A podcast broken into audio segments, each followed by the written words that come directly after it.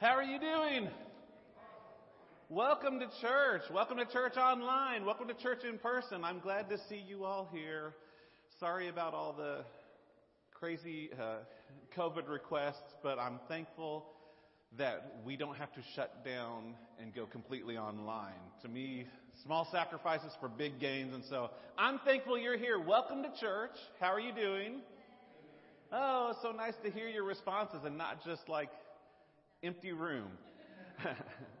well, I'm Garen. I'm one of the pastors here, and we are going to begin worship right now. I'm going to have the band come on up. Uh, but as we do, I want to read a little scripture to you. And so here, if you're visiting with us or if you're watching online, here's kind of how we do things. We're going to sing a little. We're going to read a little scripture. We're going to hear a little word from God. We're going to pray a little, and then we're going to leave, hopefully. Ooh, y'all okay?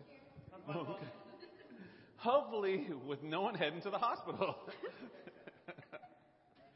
I don't know if you heard that online. It was loud. Let me read uh, one of my favorite Psalms.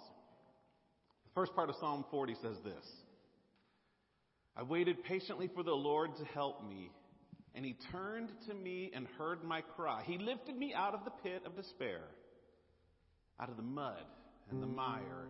He set my feet on solid ground. That's good news, isn't it? In a world where it feels like everything is kind of shifting and changing, it's nice to know that we have someone that can set our feet on solid ground. He steadied me as I walked along. He's given me a new song to sing, a hymn of praise to our God. Many will see what He's done and they will be amazed they will put their trust in the Lord. Pray with me. Father, you've given us a song to sing, and we're going to sing it. We're going to elevate your Son, Jesus.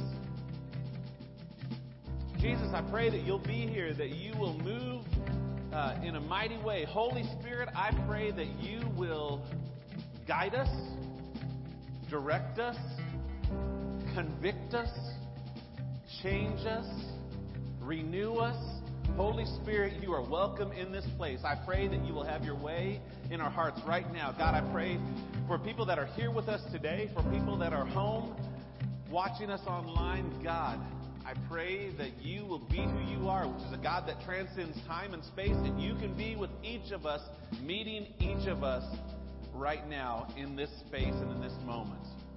So, God, we give you this time. It's yours.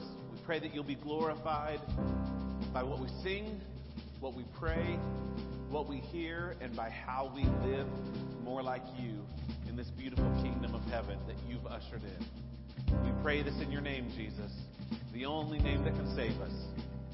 Amen. Will you stand with me and let's raise our hallelujah?